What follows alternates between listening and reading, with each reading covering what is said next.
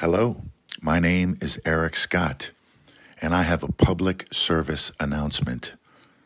In this podcast, you will hear me mention my previous musical works, and I had a glaring omission, forgetting to mention my co producer of not one, not two, not three, but four of my previous albums.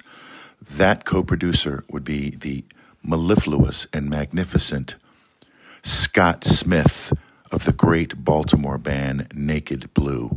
And I would be remiss if I did not clarify and correct my mistake and mention it to you now. With that being said, please enjoy the rest of this podcast. Thank you.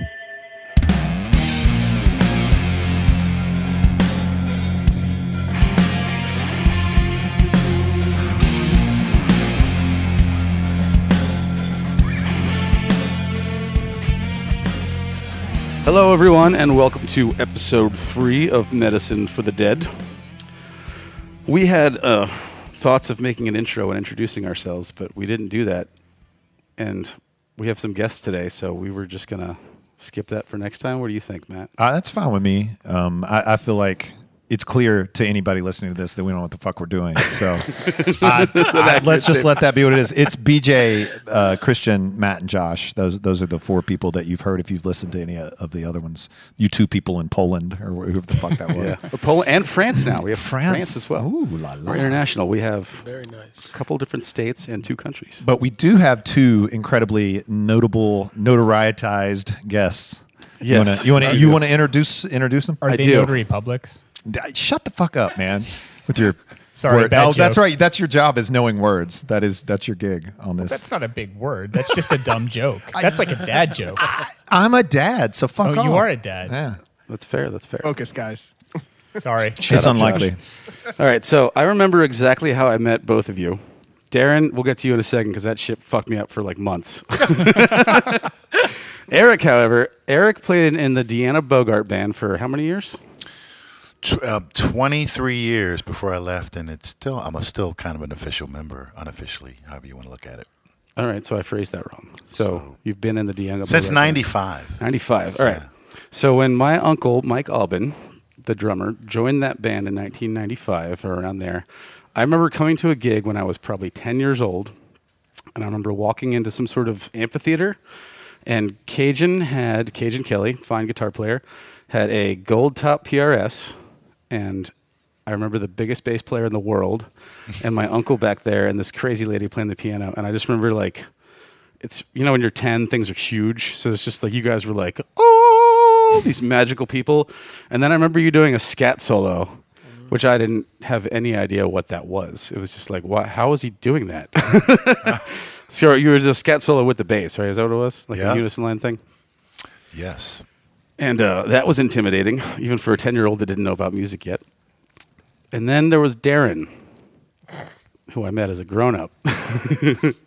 I was at an incredibly hot gig in, I think it was Alexandria, somewhere down there. Yep. Alexandria. And uh, I was playing my super hard rock show in a super hot day, and I just felt someone was behind me. Like, huh. You, know, you just get that feeling. And I look back, and there's the biggest person I've ever seen in my life, arms crossed, and just the perfect, like, judgy drummer face. Just like, just like mouth kind of like close to the side, fucking observant. And I was like, well, that's kind of scary. And then I like kept playing, and then I felt it again. I looked over, and he's like changed sides. And I was on my right side, completely in view though, like right in my peripheral. It's like, God damn it! I didn't know who you were, so I didn't know you were a drummer yet. And then like again, you moved over here. I just felt you like moving around me, and then you walked up afterwards and were like, man. That's some rock and roll shit or something. And then we talked about metronomes, and then you, you know, it all started there. But these two are very good friends of mine, and they are our guests today to talk about whatever we got to talk about. To clarify, that's Eric Scott and Darren Blessman. I did not do that, did I? No, I did though. I got you back. All right, good. All At good. least one of us got it. Amateurs. Thank you, Matt. Somebody's got to do it. So, Eric, why don't we start on this here record you're about to put out? Yes. Peace Bomb. Is there a reason it's not Peace Bombs? No, no. I mean, I think the more peace bombs we drop on the world right now, the better. You know, I'll- but I'll I take just it. kept it singular. Um, it's just strange. I mean, when I was writing that tune, I was trying to come up with a way to say, you know, to talk about the sentiment of just spreading peace, but saying in a way that I've never heard it said before. So, in my warped way of thinking, I thought, well, you know, a bomb, when a bomb drops, it spreads all this destruction. What if a bomb dropped and it just spread peace all over the place? Wouldn't that be cool? That would be cool. It'd be very cool. So that's where the title came from, anyway. That's fun. Yeah. So, why don't you kind of walk us through the process of making a record? This is we've got a bunch of musicians in the podcast, right? So, what was the? Uh, we haven't really talked about music at all yet, have we? That was a guideline early on was that it wasn't just a podcast about music, but we happen to have two incredible, Yeah. bona fide, badass musicians as guests this particular time. I think it's a, a reason to deviate from that rule, right? Like, Well, that was the idea. are we all? Do you agree with that too, Josh? Absolutely. All right, just making sure. Give me music talk. That's right. Need more All right. music talk. There you go, buddy. So, when you're gonna do a record like this, where do you like start? You don't just decide to make a record, do you? Are you just kind of like making demos, or what's the process for that? Well, I hadn't released a record since 2012, so I knew that I had to do something, and I had quite a bit of demos. Uh, I knew I wanted to try some different things. I can tell you this: that the way that record was made, I probably will never do it again because it took too long. Uh, I would probably just get four dudes together, rehearse for two weeks, go in three days, record done, boom, see you later. So, was this a, a write and produce in the studio in real time? Is that why this it took was, so long? Yeah, this this was you know like I wanted to do horns, I wanted to do qu- choirs, Mm-hmm, so I kind of did it real piecemeal over a long period of time. You know, basically like tracking rhythm section. And one day, okay, let's come back. Then doing guitar overdubs in one day. Man, that's costly, you know, in a big studio. So we did it slow and by piecemeal, but I love the results. You know, when it comes to recording, there's there's just so many ways to go about it. That just happens to be the way I did it. Did it real slow over a long period of time, and was real meticulous about it. But I love the results. Is that the first time that you've done a record in, with that mentality? Because like, so I'm, but both having been on the playing side and the engineering side and some of the production side, I, I find that those are two entirely different mentalities. Right? Mm-hmm. You take a band of people who've been playing the same ten songs Yeah. for two years. They've worked out the nuances. They walk in, they play that stuff down. You polish it with a little bit of production, and you send them out the door with that product. And then there's this other element. You've got ten ideas, and you want to flesh them out in a way that has nothing to do with if you'll ever perform them that way. Was that the first time you got a chance to do that? Yes, yes, because I don't really have a band per se. I mean, I'm lucky that Darren and, and Dan Leonard play with me 99% of the time. So I was going into the studio never having played these songs before, showing people, you know, the songs on the spot, letting them interpret it the way they wanted to. Um, that really is the way that I've always recorded. Um, again, I don't know that I'll ever do that again because it just took it just took a long time. you know. How close do you think the end product came to what you envisioned initially? I'm, I honestly have to say it came out way better. Uh, I, I, even though yeah, it really did, man. Because, well, number one, I had a producer. Uh, Okay. every record I've ever done up to this point, I produced myself, and of course, I got Jim Ebert to produce this, and he just really, you know, Jimmy, Jim, right? I mean, he, He's he definitely got a way he does things. Yes, too. he does. Yeah. He's got a way he does things, and Very he just really pushed me and and uh, forced me to think outside the box on some things. And uh, So you guys didn't double anything, right? It was all just mono tracks down the line, or is it like? no, we did some double. Oh, I know. I was kidding. Yeah, I was going to say, wait a still, minute, every- wait a minute, Beach. You can't be sarcastic we and say some I shit know. that We- average people would have no idea what you're talking about. we BJ. doubled We the can shit have a little of fun with it, though. Come on. That- I feel Explain like doubling, BJ. two, Josh. There's two of the thing. That's a doubling it. Double snare so drums. like double two bass hundred guitar. percent more track is what you're saying. That's cool though, man. Like, so I, I have a, I, I, lo- I I know we're just kind of getting real techie about this, but I'm, I'm enjoying it. So, having done the production side of things, typically for your own material, mm-hmm. were there elements where Jim forced you to think less like a musician and more pragmatic, or more like an outside listener, or less like be, took you away from being so close to the music? Or, Like, what what happened that he did as a producer that you wouldn't have done on your own? he came up with some whack ass ideas. That, that I That's what I'm. That's what. That's what I'm talking about. So explain. know. Explain what you mean. Yeah. Well, uh, one song in particular, you know, something good, Yeah. something good. Uh, I wanted to get some like sassy background vocals, you know. So I got Mary Langford, and Jenny Langer, two, two sassy, sassy mamas, and uh, brought them into the studio. So they were doing these background parts that I had envisioned. Great. So we're tracking the song, and we got to this one part, and Jim like says, "Hey, I want you girls on this part part to go." She cooking, she cooking, and I'm like, "What? Huh?" She cooking, she cooking, and I looked at him like, I don't hear that, man. This is so John. I love it. I love like, it. I don't, I don't know about that, man. He's just like, just humor me. That became his byline. Just humor me. Let's just try it. It's just tape. Record it. You can always edit it. Now I cannot hear that song any other way. That's You right. know, Yeah. I thought it was the dumbest idea ever when he said it, but it was great. You know, and you just got to give the ideas a chance, man, even if they make no sense to you at the outset. There's so many things in like R and B and like certain kinds of styles of music that like out of context I would just never be into that. And then when you hear it in the right place at the right time, it's like magical. And I would never think to do that at the moment. Right. Well, uh, so but one of my mentors from North Carolina, this guy Chris Gargis, incredible drummer, great engineer, uh, fabulous producer, um, hit me to you know the concept of like you can't take every single track that you're going to put down and listen to it individually and go, oh, you know, that's not wide enough. That guitar didn't sound big enough or whatever. It's got to have a, a reason to exist sonically. And sometimes, you know, a tiny, you know, 10 watt amp that sounds like total horseshit by itself, you drop that hard to the left and you, and you, you compress it or squeeze it or do some element to it that makes it have its own life. And suddenly this ugly sound is the most identifiable thing on the track in the best possible way. And, and, and it takes a long time to learn that. I think as a player, um, if, if you're walking in and, and it's your part, like you have this part and you're so you're so married to it, and suddenly it doesn't do the thing that you thought people would give a shit about. But then you step back and you listen to the piece, and it makes it a better piece of music, and that's a hard lesson to learn. I think. That's like the first lesson you learn with recording in general, right? You just learn to like play for the song instead of yourself. Like I remember when I was like 18, you just just dicking off all over the All thing the and shit. making a mess out of stuff. And then you listen to it, it's like, oh, that was terrible. Like, Maybe I shouldn't have done that. Yeah, There- there's really no such thing as a bad idea until it proves itself to be a bad idea. In other words, I mean, I've learned to just be completely open-minded. All right, let's try it. Right on. Either it'll work or it won't. Yeah. And I'm glad that I learned that lesson because a lo- most of it has ended up sticking when you just, you know, leave your ego at the door and just be willing to try anything.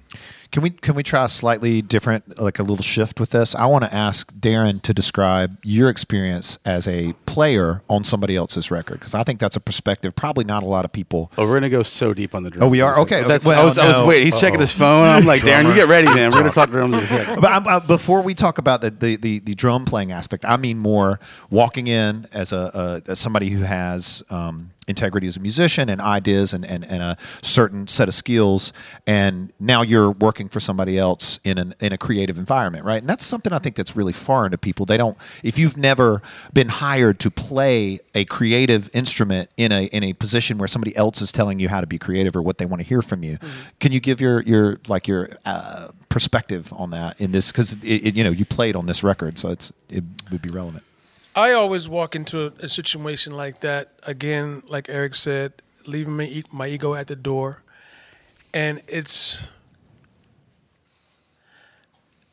I never have any preconceived notion as to what I want to do. It's what is what is the record calling? What is the record speaking to me and telling me to play?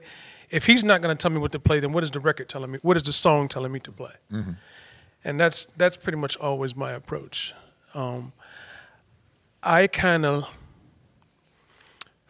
I like direction mm-hmm. because I think a certain way, and if I always do it the way I hear it, then I'll never grow. Right. So I'm always looking for somebody to tell me to do something outside of my own muscle memory to expand me. That's kind of how I go with that. That's fun too because you're you're playing off someone else's ideas, so it's not just like you versus the song. It's like a collective effort to make a part, and then you can be creative inside of that window. And it's cool how those parts will sometimes end up being like, man, that was kind of like one of the coolest things I Yeah. played on that record, and you never would have done that on your own. Exactly. You hate it in the moment, too. exactly. That's like Eric was saying. It's not a bad idea. It just wasn't your idea. Right. So you gotta, get comfortable with it. Yeah. No, I did that. How do you keep your uh, the the player aspect in check when you're in those situations? Like I know you're like a machine gun if you want to be, but you don't pull that out unless you really want to either make a little boy feel bad, which you did to me in your basement, real bad. it's like we'll go home and practice now. But if you're in the studio and you have all this stuff in your brain, like how are you sorting through those ideas and pulling out the ones that are actually going to make the cut on the record? again, well, another another real uh, one. Of my main approach is always still less is more. Um, I like to, my my style is one of playing with space. If there's ever a place somewhere that I could leave a hole, I'm leaving a big ass hole for something else to go. Yep. You know, when I think that there's an, evol- an evolution, an evolutional growth to being a musician. All of us started out as drummers or as bass players, and everything is about your approach, your facility as a bass player or your facility as a drummer. At some point, you start to make a shift, and it's more of being a musician voicing your musical ideas through that instrument and you don't approach it anymore as a drummer you approach it as a musician Right. and to me that's those are the guys that work the most That's a really good point. Everyone out there should take notes right now. No, 'cause that's- those are the guys that get all of the work the guys that come in i mean there's a ton of guys out there man that are basement all-stars they got chops out the wazoo and they're YouTube superstars, but you will never see them on a gig. Mm-hmm. You know, and I, I like, I like musical interaction. I like playing in front of people, and I found that the more you serve the music, like I can always tell when I'm listening to a band if the bass player is listening to himself play or if he's listening to the band. Ever. Same thing with the drummer. I can always tell if they're listening to what they're doing. Why are you calling me out like that? Since he's calling me out now. Got to say about that, Matt. I got something to say.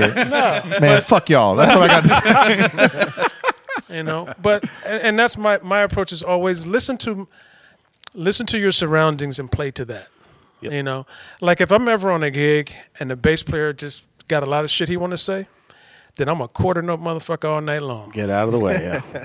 and i just let him do his thing you know And sometimes that works because if somebody's got too much to say, you just pull out of that, and then it's actually cooler because Yeah. there's space for it to. Yeah. actually Somebody has thing. to hold the line for those things to make. Yeah, for to for you to play out. Some somebody has to define what's in. Right, that has to happen. Yeah. There's a line there, though, guys. Whoever's listening, girls, guys.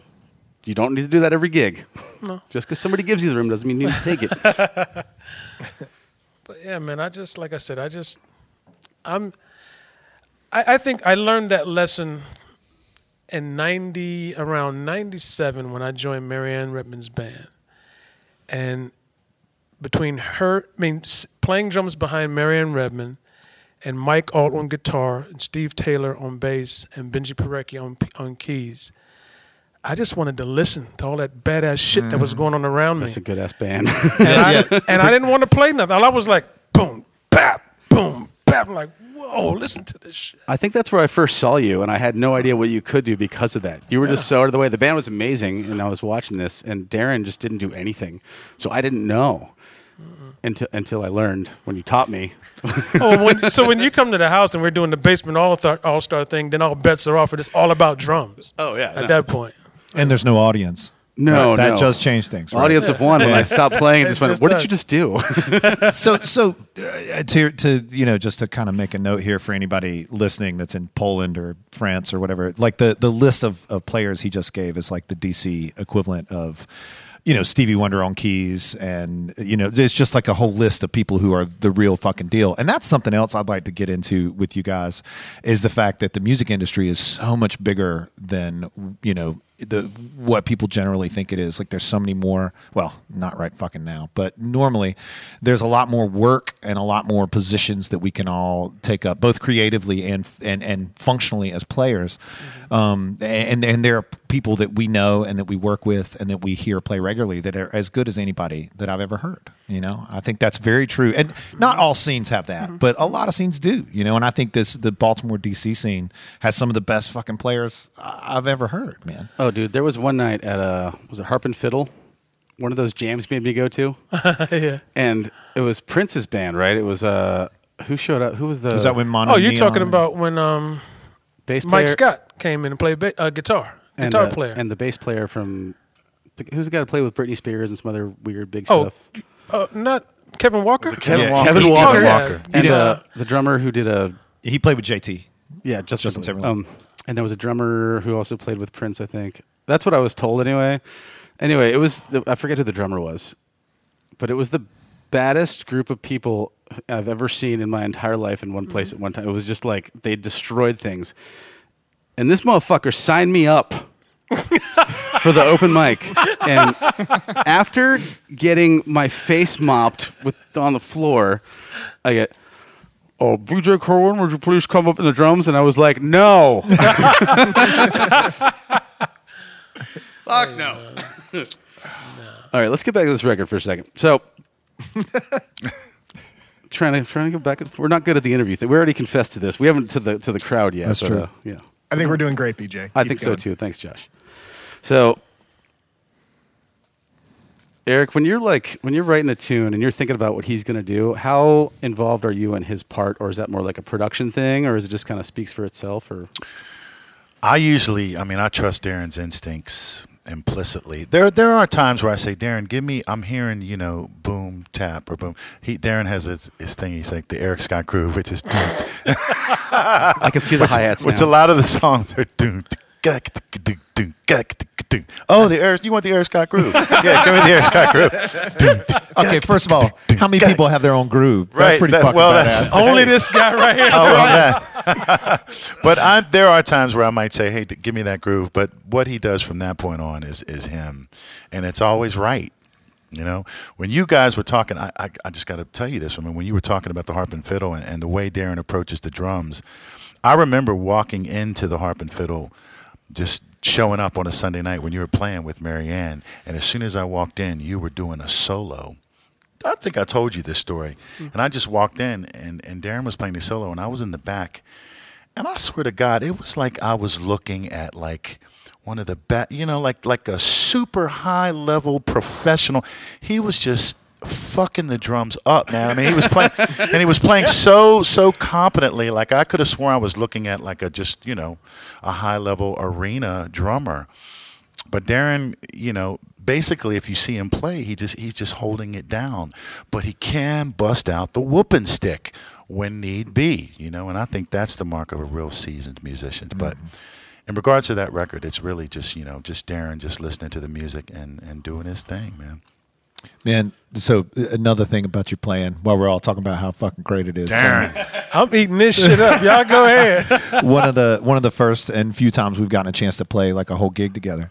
Um, the things I remember most about that gig were those spaces, right, where we would be, we the pocket would be there and it would feel great, and then we both would just hear a moment and there'd be like five beats of nothing, like Exactly. just massive fucking hole, and neither of us would step on it or do anything with it, and then we would come back in, and that reentrance would be more powerful than any bullshit either of us could have played at that point, right?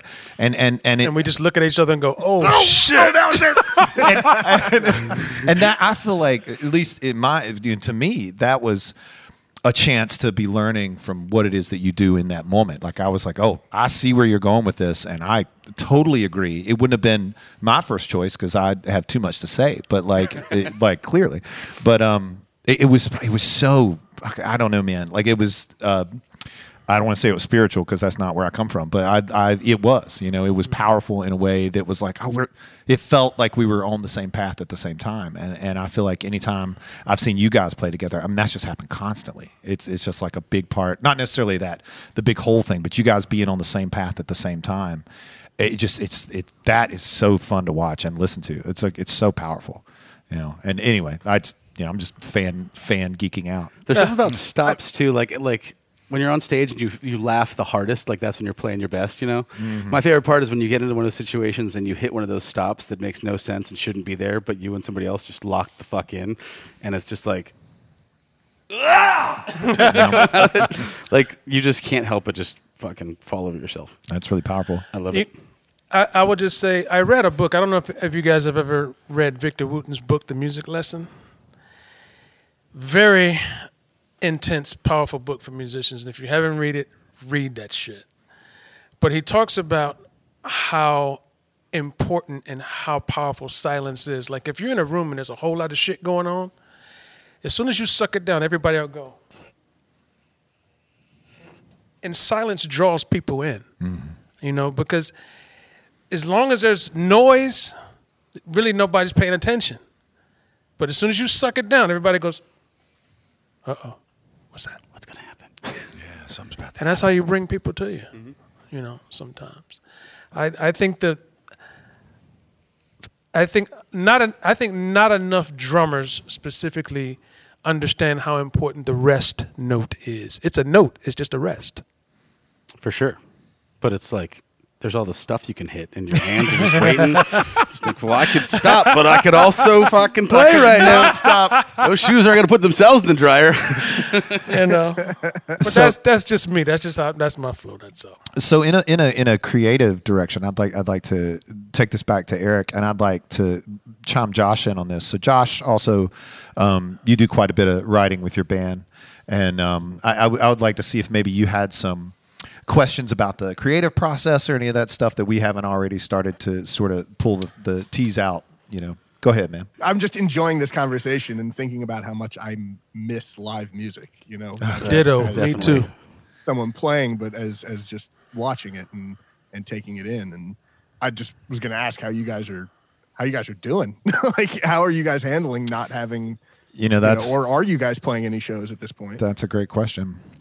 Who wants to tackle that first? I could damn sure use a gig. I mean, I really could. Um, They are few and far between right now. Um, I mean, I did a gig today. Thank my lucky stars. I played at a golf tournament. That's why I came in dressed in my khakis and my golf shirt. But hey, a gig's a gig. That's Um, right. yeah. We don't know what the landscape's going to be for live music, but um, all my gigs are drying up. They really are, and it's forcing me to start thinking about some some alternative revenue sources. Really, we were uh, uh, we were talking about, or you guys were talking about Harp and Fiddle, and the news just came out, I think, last week that they're they're shutting down. Yep. Um, it's closed. So, yeah, it's just like Yeah. you said, the the opportunities are kind of drying up. Even, you know, if we can make it out of this, Those staple venues too are just like they're so important, and they're they're going away Yep. because there aren't. They're not 930 clubs. They're not the Fillmore. You know, they're just not like backing behind them. They're just a fucking cool bar that happen to have some of the best musicians in the world pop through. Mm. I think that's the thing about it. Like even you know you can even talk about Baltimore in that same way. I mean, there's just you know like you and, and Todd Miller and John on Tuesday nights. Uh, that- like who is going to walk around and hear a band play that well and it not and it be free? You walk in off the street and hear music that is is comparable to to anybody in the country.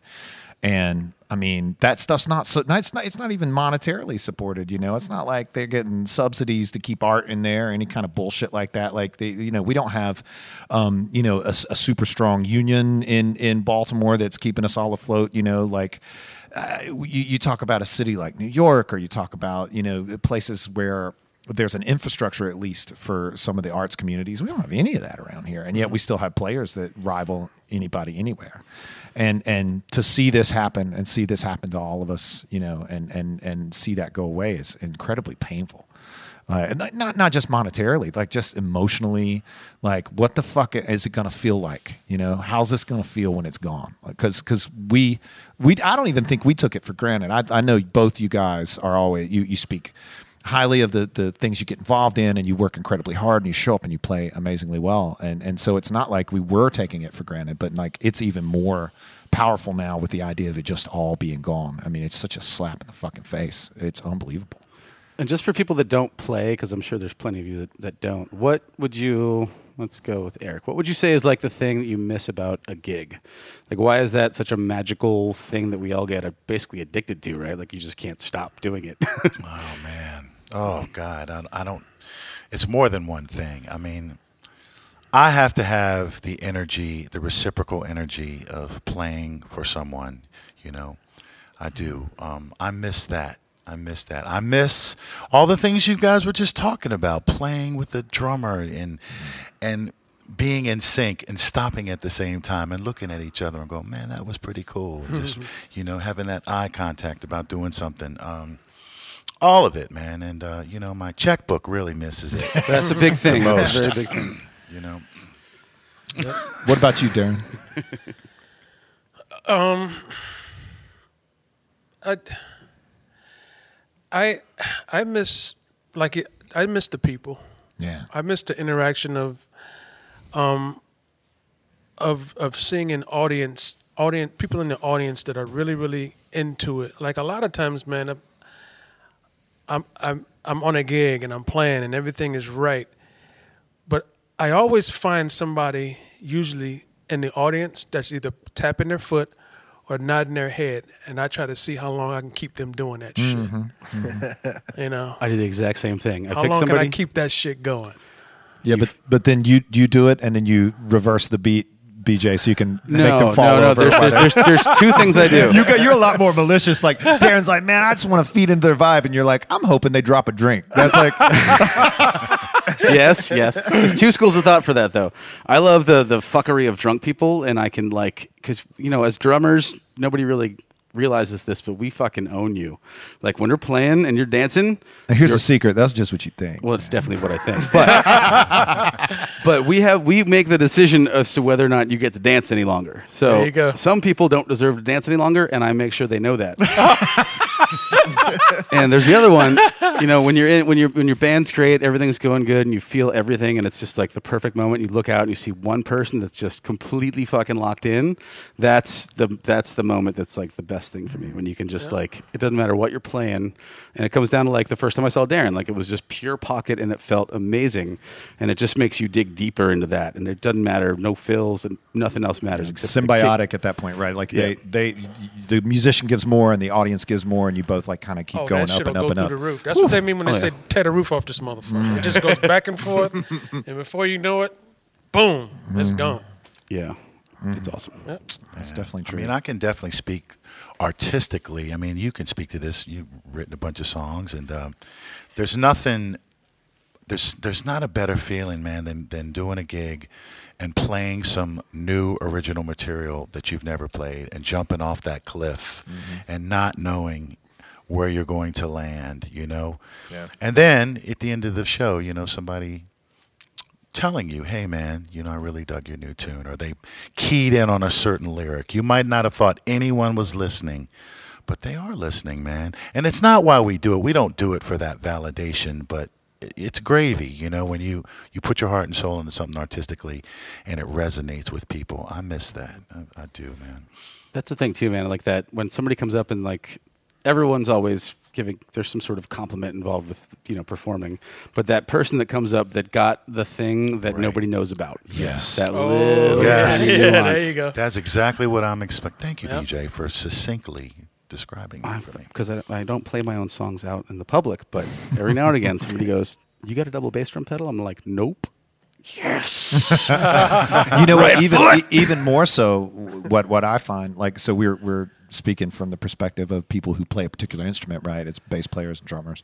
Um, but when somebody comes up to you and they're like, "Man, the bridge of that song with that one vocal, that shit was so," and they don't give a fuck about what you played on that part. Yeah. The song blew Yeah. their mind. Yeah. Then it's like, okay, that counts. That's the shit right there. Yeah. Because you don't have to worry about if that person is learning to play your instrument and cares about that aspect of it, or is somehow um, wanting to connect with you in that way. You know, because that, that often happens to us. Like the, the the guy who comes up or girl who comes up and says, you know, I play this instrument, and you suddenly have to figure out like you, you, how you connect in that way.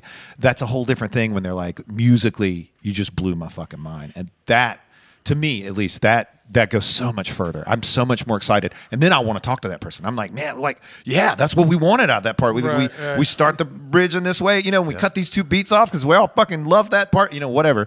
And and that excitement to me is it's a huge payoff right? And and it's not even validation at that point. It's almost like um, you're you're in this agreement, like you're you're like like you like you somebody else is in the club. They got it. They heard what it was that you were trying to get across, right? And that feels um, like acceptance, not validation, right? It feels like being it's inclusive, you know, or something. Yep. So I, I made a note about one person that's going to tie into a bigger thing. So you said, was it Mary Langford that did some backup vocals? Yes, she did.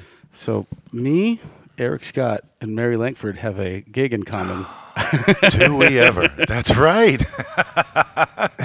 that I almost forget about. So I'm a drummer. That's my thing. But I have the most fucking crushing backup vocalist credits in the world.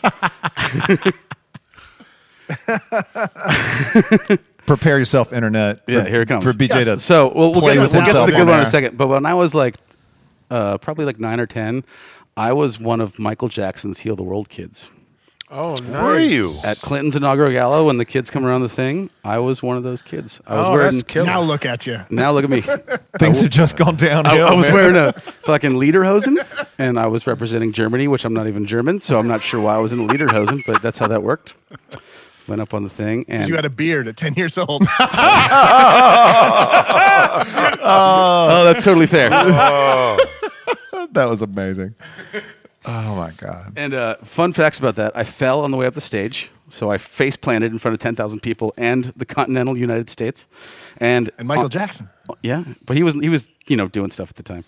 And uh, the girl in front of me, I, I stepped on her shoe, and uh, her shoe came off. So she went up with one shoe. I face planted. Heal the world. Fuck it. Oh, jeez. Gig number two of my incredible backup vocalist, which I am not, credits, was with Eric and Mary Langford. And we were backup singers for Roger Waters for one show. Yes. Why don't you just talk about that experience? Because I'm Wow. I mean, I'll never forget getting getting a call from you. Hey, Eric, I got this gig.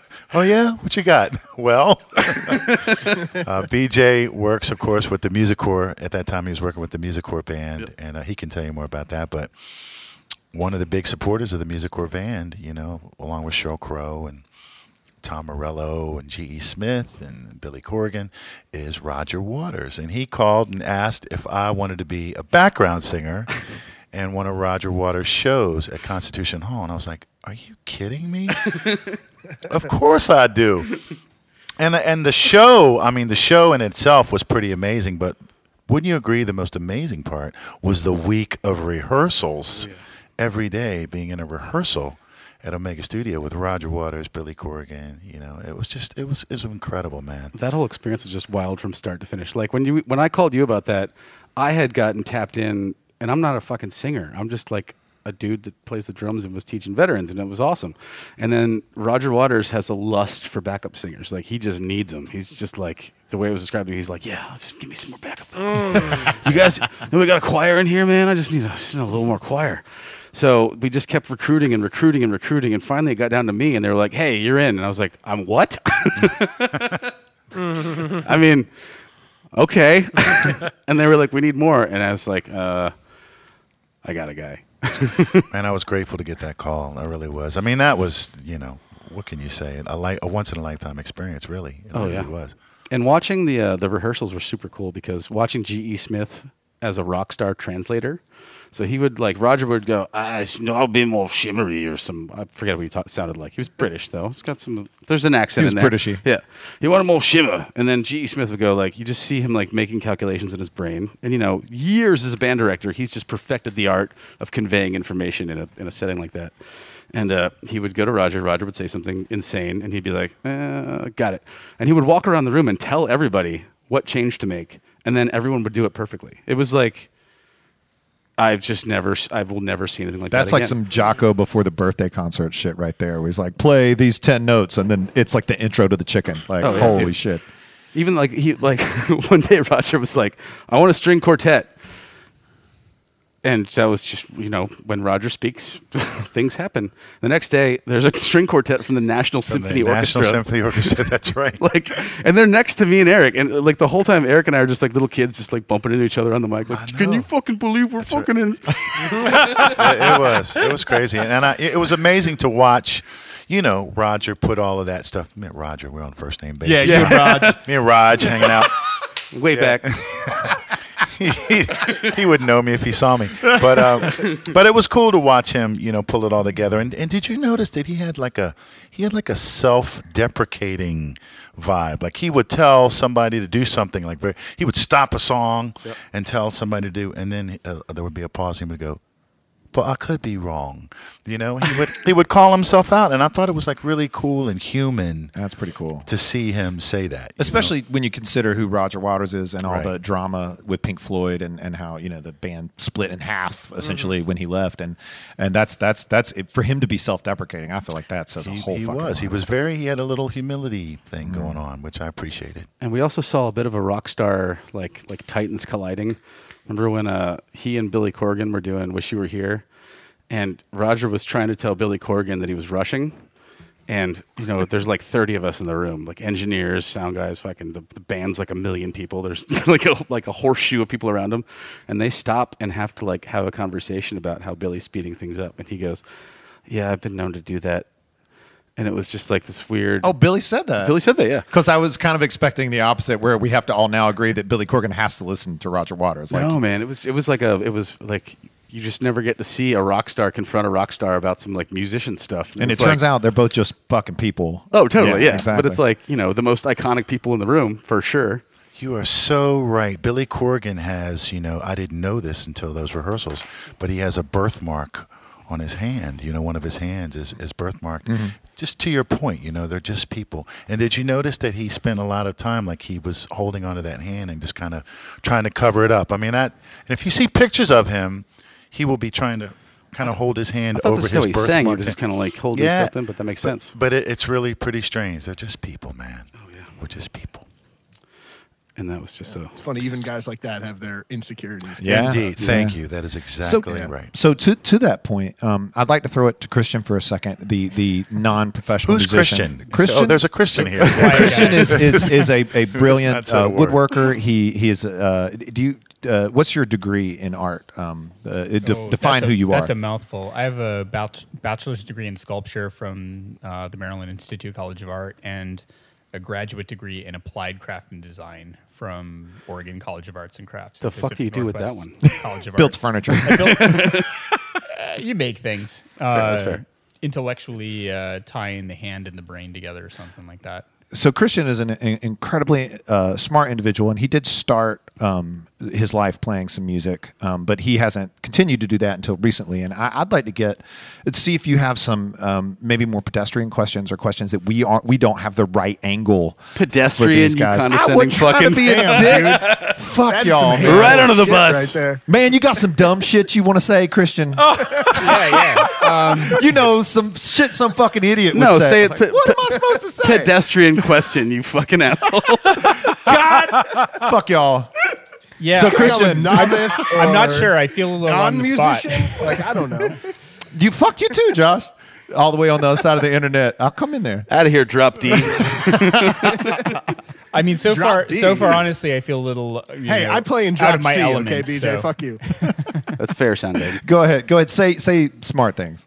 Uh, no, I don't have anything smart to say right now, particularly right now. Um, honestly, I mean, I feel a little out of my element, so um, I think it's that's- kind of just that's what I great want. to listen to the conversation. Uh, I did have an early, you know, connection to music. Um, it, when I was around the time I was applying for colleges, I almost went to college to study jazz bass, um, but probably honestly having something to do with insecurity and having uh, history with art already that seemed like the easier path and i ended up going to art school and did not really have much time to practice and actually part of part of it is art school is very messy and i had a $6000 double bass that i didn't want to get destroyed in my dorm room so i took it back up to rochester and just stopped playing and I don't know, 20 something years later, uh, I'm just reconnecting with it. Uh, probably because I'm hanging out with BJ. And, and Well, yeah, uh, he, he mentioned it one day, which is a terrible idea, by the way. And he- I was like, well, why don't you just get a goddamn bass and play it? Like, what's the holdup? well, I did on my 41st first birthday. I uh, secretly bought myself a, a cheapy electric bass starter kit, uh, thinking Squier, the bass Squier guitar, bass. yeah, Squier bass, which is, you know, good bass. Um, got Yep. me playing again. And uh, figured a bass guitar would just sit next to me on the ca- you know six ne- sit ah, sit next to my couch and it would be easy to just pick up and, and play like even if I was just watching the TV and playing scales or something and uh, I do it. I mean I'm kind of constantly pick the thing up and play. I mean I and I missed it. I mean it was really uh, you know I missed that connection. BJ's been bugging me to come in and uh, and play with play with you guys, which I still feel a little uh, you know out of my depths. But um, No, no, no. I'm out of my depth with that motherfucker in the room right now. But I will say to tie it in with talking your about Eric. There's a hierarchy in this I'm room just ignoring right it. Stop. to tie it in with the conversation earlier, um, you know, for you guys who are not able to gig right now and not able to play with other people, um, you know, the simplest analogy and that my my f- mentor when I was a teenager playing double bass was was that you know it's a language and you're you're learning to communicate with people. Well, right now it's you know for you guys it's pretty hard to have a conversation by yourselves. So that's something to miss, and that's something that I miss. I mean, it, you know, kind of feeling itchy to to get in and start playing with other people. So, how have you guys managed to um, feed that side of yourselves, or have you come up with a way without being able to perform? Like he's saying, being able to speak that language. Um, are you guys getting a chance to just rehearse with people, or anything like that? E- either, either you guys.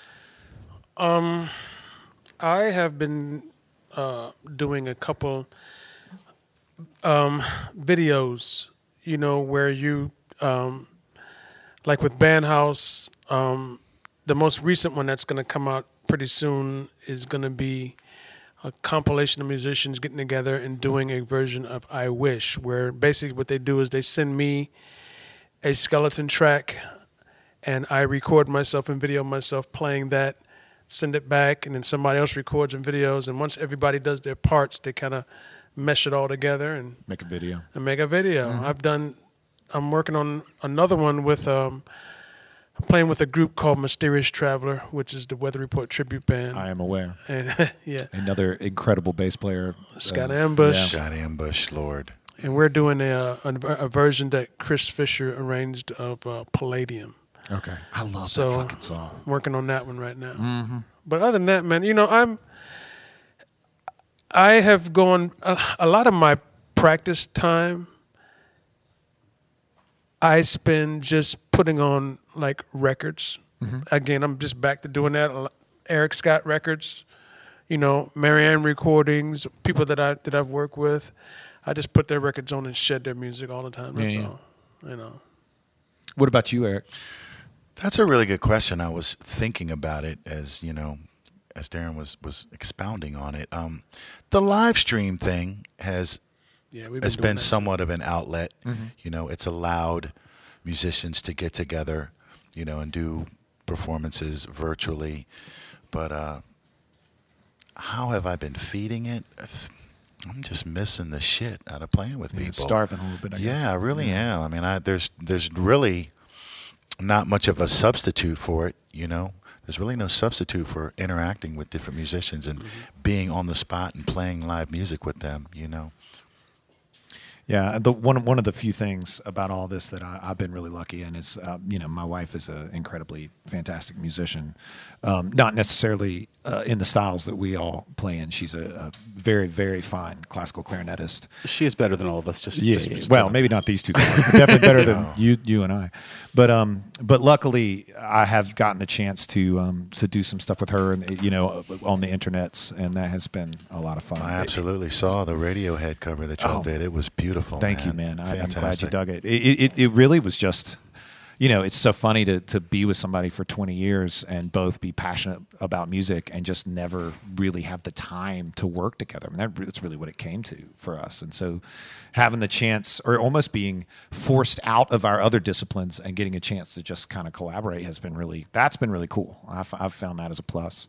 Um, because otherwise, it, I, I'm in the same position you are. Even practicing feels so it, it almost hurts. It's like it's like uh, you pick the instrument up and you're like, man, this doesn't feel like it did five months ago because I'm not playing six nights a week, and and and I like the you know like what do I even fucking want to play right now? What am I? What do I even? What do I even need to work on? You know, and and and you just start to feel, or at least I start to feel the weight of all that, and then it makes me look at my bass, and I'm like, I don't, man, I don't know if I want to have that conversation with myself right now. I don't, I don't feel that great about it, anyways. Like I don't want to be confronted with it, and then that's just one step in getting further and further away from it just being part of my existence, right? Or at least that's the way it's felt for me, you know, and and I don't know, man. That's that's a that's a I'm, I can't think of another time in my life that's ever even been remotely the case. You know. Yeah, there's definitely a weird thing about like I've had to do like for session work and stuff. Like you take for granted the the repetition you get from playing out. You know, mm. like a couple nights a week or whatever. You're putting in hours of practice essentially.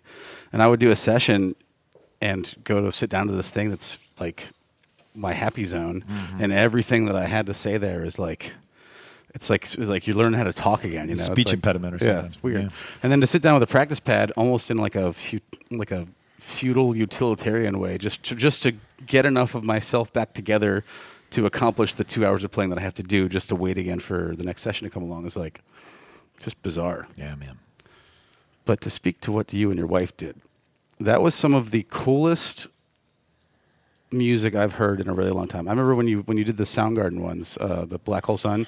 I sat in bed and I was just having a fucking weird day. Like we're all having weird days, and I was like almost crying with like my headphone. Listen to my friend Matt and his wife play this thing because it was just like the arrangement was beautiful and the way that you guys played together was so like special. There's just not a better way to put that. It was just like intimate and perfect and just everything I needed all at once. And it was amazing. Thank you, man. I appreciate that. It, You're it- welcome. it is interesting how you know we were talking about the relationship you have with people you perform with, and and it's such a unique thing to have a a, a spouse. Uh, uh, First of all, so uh, Jennifer and I are incredibly close, just as humans. Like we would be really great friends, even if we weren't together. You know, she's just a, somebody that I've I've liked as a person and admired for a really long time, and I feel that same way about her playing. And I've listened to her play more than any other human on the planet. I mean, I was there. I heard her play in high school. We just happened to go to that same high school. We weren't dating or anything. I just heard her, you know, and I was like, oh, that chick fucking can play. That's cool. And then you know, we go we we go off to separate colleges, and we have common friends, and we start dating. And I come down to hear her play all the time. And then we get married, and we go to grad school together. And I hear her play. I hear her practice. I, I wake up. You know, I'm a fucking rock musician, right? So I didn't. I made sure none of my classes were before noon. You know, so so I'll play a gig until you know three in the morning, and, and I'll wake up at, at 10 a.m. and she's in another room of the house practicing, and it's like it's like that that literally woke me up from my sleep for years, and so knowing how she sounds is it's like second nature to me. So I'll hear her take a breath and know where she's going, right? Yeah. And that made those moments. So all I had to do was speak my language to her. I was like, okay, well, this is the part of the melody I want you to play, and this is the weird guitar part I want you to squeeze in, and and this is a moment where I want you to drop out because I want to create some gravity here or whatever. In the original tune, it's like you know, for the Black Hole Sun one, uh, it, it very different than hearing bass guitar and bass clarinet play just a duo in this very kind of quiet. Um, uh, you know, very contemporary way. I mean, what Soundgarden did was massive and powerful, which is why I loved that song. But also harmonically, that's just a really great fucking song. Yeah, but when you, when you broke it down to that level, like the essence of the tune was so much more apparent, you know, and there's just nothing there. And if, and going back to the space we were talking about before, the spaces you guys put in that fucked me up bad. It was just like the way you guys let's like kind of like there was no staccato about it. It was just like you just flowed into parts and they just sort of appeared. I don't know how else to describe that. What's that, Josh? I was just saying it was a, it was a haunting like rendition. and It was it was Haunting's a better word. Thank you, man. Tom, I mean, Tom, it's a word. Tom Moon. Tom Moon said about the. Um, uh, uh, Tom Moon is a uh, for the internet is uh, one of our favorite kind of local uh, music slash uh, Fucking dickhead. promotional slash. He's got always got some shit to say kind of guy. I love him for that. Oh, I love him to death, He's yeah. incredibly witty, and he his review of the of the um, of the Radiohead tune was. Um, Go forth and listen to this, and if you do not find it haunting, hit yourself in the head with a hammer. it's like, what the fuck is that? That's amazing. But anyway, whatever. That's that that that was a, a special thing. Yeah. It would never have happened. So fuck COVID, but also I guess thank you. You know, like in that in that moment. And, and then like uh, the same sort of thing with you when you first started to try to do the uh, Eric I'm pointing at Eric. Um, you were trying to do the live stream thing at first.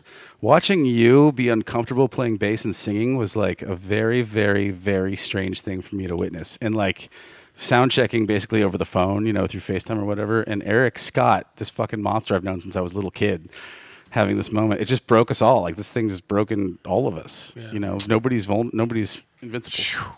Man. well, you Yeah, hit it right that- on the head. Yeah. Josh, go ahead. No, I was I was just gonna say I think that's really kind of like the tragedy of of all of this and the, the void that has been left without the music is we don't have it's for lack of a better phrase a safe space you know because even with all the shit that's going on around the world we've always had that kind of comfort in in playing music playing and and creating creating art and sharing that art with other people and building that community and all the all the things that go in, into that. And it's just we feel naked and, and no place to go at this point so So Eric, Eric Yeah. did you did you have something to say about that? Well, you know, when once once COVID came down, and then everybody started doing the whole live stream thing, and I kind of sat on the sidelines, you know, hmm.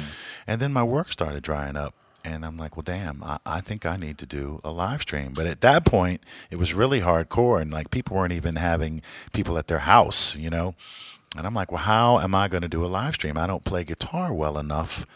So, to BJ's point, I literally sat down and tried to figure out how I could accompany myself on just the bass Right. and vocal and make it musical enough for an hour. And just like he said, I mean, I even though I did it a little bit at first before we were actually filming, once that damn phone was turned on, I was. I was trying to figure it out in front of whoever was watching. And I felt very naked, like Josh said. And uh, I mean, at the end of the day, I don't know that anybody should try to play music with just bass and vocal. You know, it, it's not. If anyone's gonna do it though, it's definitely fucking yeah, you get I you don't know. qualify to get to make There's that some call. guys that can pull it I don't know, E. I think you could pull you you you got the gift, bro. No, no. I mean, I it was very uncomfortable at first. I think I came into it a little bit, and I felt more comfortable near the end. But uh, that was that was tough, man. But I miss it, and I think I might start doing it again. one of the things that that um, we kind of started down on that road was, you know, Josh had said we don't have a safe space with all the shit that's going on right now, right? And um, I would maybe like to pivot a little bit to how unsafe the space is now, right? Um, uh, Nice. I, th- I think ma- mainly because that's the other thing we're sitting at home watching, right? Through all this, between losing our livelihoods um, and and being confined, then the, the the next step is is watching maybe the most social unrest. I mean, definitely in my lifetime, you know, being having been born well after, uh, you know, the civil rights movement in in the late '60s. Like I I, I like. I, my mind is blown, especially as a father of two children, and how strongly I feel about wanting them to do the right thing and respect people in a way that I would want them to. Watching all this happen, I, I, I think about it constantly, and I was wondering if either of you guys want to maybe start a start that conversation a little bit. talk about not having the safe space and, and being uncomfortable. I, you know, I was thinking about uh, the first thing that came to mind when Josh mentioned that was I was thinking about a gig that I was doing at the Harp and Fiddle. And it was just one of those nights where everything was just on point. And I look up, and the bass player, Andres Holmström from Sweden, and the lead singer is Liz Briones, Latino and the guitar player is Robert Sullivan, who's Irish, and me on drums, and an audience full of white, black, yellow, whatever you can think of, and everybody's getting along. Mm-hmm. Music has power, and they've taken that away from us. You know, we, we, we're, we're not able to, to bring people together like that anymore. And COVID, I kind of see, I kind of see a blessing and a curse at the same time, because COVID is that silence in music that made everybody stop and really pay attention to the bullshit that's going on. Mm. If it wasn't for COVID, George Floyd just would have been suffocated. And that, that eight minutes and 46 seconds, somebody would have been playing a freaking bass solo or drum solo. But everybody was at home watching. And it's you know the the whole uncomfortable thing. Like, you know, you say you've never seen me. I don't I don't get upset. The only way to really I can take a lot personally directed at me. But I can't take you messing with my kids. You can't mess with my kids, my wife. That's if you want to push my button, that's what you do. And when the protest started after George Floyd's murder, and DC was crazy, and everything was, you know, everybody was downtown protesting, and I woke up one one Monday morning, and I was like, man, I haven't talked to Darren, and I know him and Corey are probably downtown, you know, because they're both military. And I'm like, I know they're downtown, you know, doing something with this protest. And as I was reaching for my phone to call him, he called me. And I said, Hey man, what's going on? And he said, Pop, I said, Have you been downtown? He's like, Yeah. I said, How you doing? You okay? And he was like, It's crazy. This this thing is really bad. And I said, Well, what's going on? He said, You know, I was down there this weekend and I was guarding just guarding a monument in uniform. And I said, I figured you were. And he said,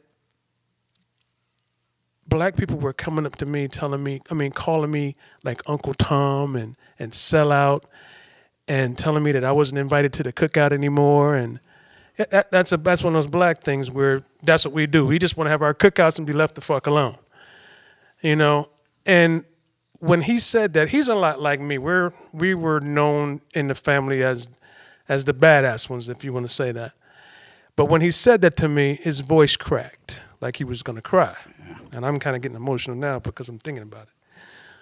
But when that happened, I kind of lost it. And Jenny heard me, and I ran outside, and I was just like I am now because you're fucking with my kid. Yeah. And he's down there allowing you to protest, and you're going to tell him some shit like that. He's serving. And so when I got done with that conversation, I wanted to talk. I had to find out where Corey was because he's the other one that's in the military. So I called Corey up. And by the way, I was actually going to go to the protest that day, but Jenny was not at home, and I was like, I'm not going to go down there. And then she called me and said, Hey, where are you at? And I'm downtown, and she's going to be freaking out because she's not with me, so I don't go. So then I called Corey, and Corey's at work, and I said, What's going on, man? What's up? He said, Hey, Pop, let me call you back. I'm at work. Everything's cool. And I look at the phone and I hang up and I go, why the fuck isn't he upset? Why isn't he freaking out? But he's never, he's not that guy. He's not the one in the family that loses it. Mm. It's just me and Darren are the ones who usually can't keep our shit together. you know, which is so out of character. but like I said, it's only when you mess with my kids. So he he calls me back later and he says, um, and I say, well, tell me what's going on, man. And so he says, well, he gives me the story from the other side. You know, he says because he went down that same day that Darren was down there, and he just wanted to go because he, he he's a photographer, so he want he's a photojournalist is what he calls it. So he just wanted to go down and take pictures and, and see what was going on from the protest side of the civilian side. Mm-hmm. And he said that you have the real protesters who are all about the movement, and then you have these antagonists who are there just stirring up shit. Mm-hmm. And in in in media, the people who are the loudest, that's where the camera goes. So the camera goes to the people who are talking shit and not really about the movement. That's what they're videoing, and that's what's on CNN. You know, and he said, "Pop, I'm actually glad you didn't go because had you been there, and you saw somebody verbally assaulting your son, then the whole thing on CNN would have been two black guys fighting." Right and that's not what was supposed to be going on down there at that point, you know. So from that point on, I knew that I couldn't go down to any of the protests because I didn't want to be there while my sons were there. Mm-hmm. So I just stayed away from it, you know. Um, but it's I served 20 years in the military under Reagan, Papa Bush, son Bush, and Clinton. I've always voted Democratic, but I've never felt like being in the military, at, at, at no point did I feel like I was serving that commander in chief's personal interest. Right. Like this motherfucker's taking advantage of people. Yeah. Yes, he is. So it's for them, um, like after, um, I can't remember the man's name. And I feel bad about it, but they they they went in and they got shot seven times in the back. Um, Oh, uh, In Jacob. Kenosha. Ja- what's Yeah. his name? Was it Josh? Blake. Blake. Last, yeah. So Jacob Jacob Blake. Yeah. Right. So th- I called Darren up, and he's like, "Dad, you know, because he was really upset because his unit didn't really support him when you know he went down for the for the Floyd protests and stuff like that." And he said, "Dad, if they uh if they ask me to go back down there again this weekend for this protest that's coming up, he said I'm not gonna go." And I said, "Well, tell me what happens if you don't go." He says, "Well, they're probably gonna lock me up because I'll be dereliction of duty." I said, "Well, first of all." if you don't go, then they win. And the reason why I say that, and I told him, I said, your job, no matter what, is to make sure that you can get home every day to your kids. No matter what the fuck is going on, you have to come home to your son and your daughter. So even though you may disagree with the way your unit is treating you and and and what the protests and stuff is going on. I said, you just have to make sure that you get home because at the end of the day, in the main scheme of things, if they can take a black man out of his household, then they fucking win. Because that's that that's how you do it. You keep the family broken up, and then those kids don't have a, a mentor to look up to, and then they follow the same shit. So you need to just fucking go to work and bring your ass home. Period. Dan. And that was just me again talking him off the fucking ledge, like people have had to talk me off a ledge.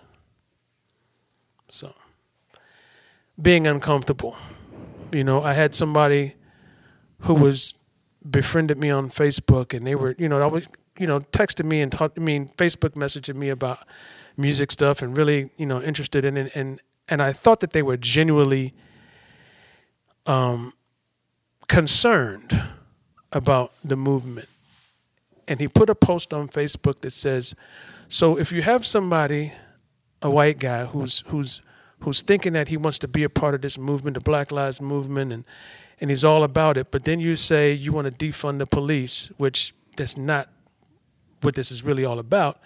But then he gets uncomfortable and says, "Well, I'm for the movement, but I don't want to do that. That's not cool because that's just worse." He says, "What do you do?" And I said, "Well." I, for me, I don't fucking have a choice because the current situation is killing me. So, defunding the police or whatever you're gonna do to it, that's an uncomfortable situation for you, but it's also uncomfortable for me the way shit is right now. Mm-hmm. So I don't got no choice. If you want to defund it, fuck it. I mean, that's a good point, right? Because this the, the the argument, the political argument is, well, if we do that, what's going to happen to you? And the you they're fucking talking to is white people, right? Exactly. That's a fucked up conversation to have because it's already just deciding that you you don't count as much, right?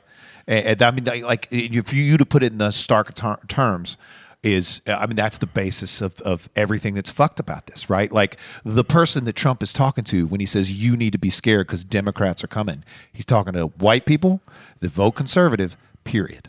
That's who he's talking to, and that's that's that's not like that. That is inherently racist, right? There's no way around how specific that segment is that he's talking to. You can't walk around that. So you can you can say whatever you want about nuance or, or hyperbole or whatever kind of bullshit that they like to to uh, espouse. That, that, that what he's really saying is that's what's happening in that moment. There's no fucking way around that.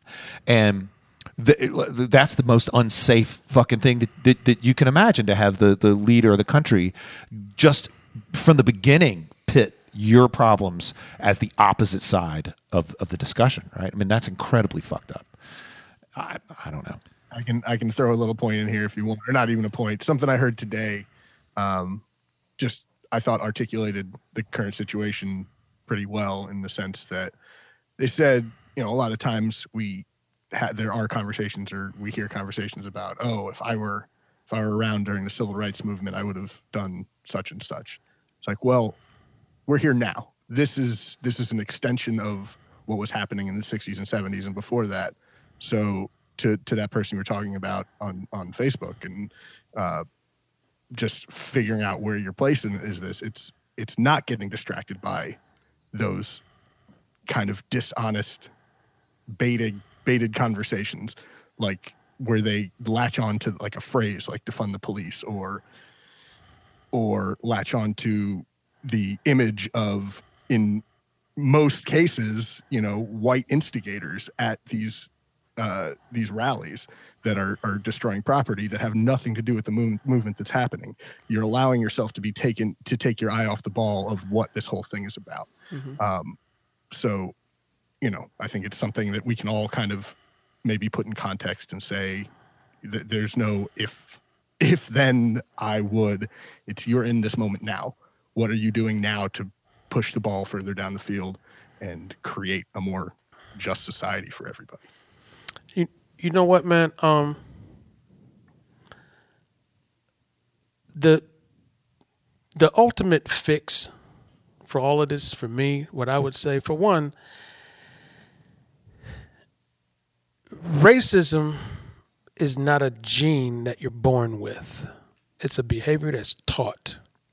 Right. Mm-hmm. And as long as people, I mean,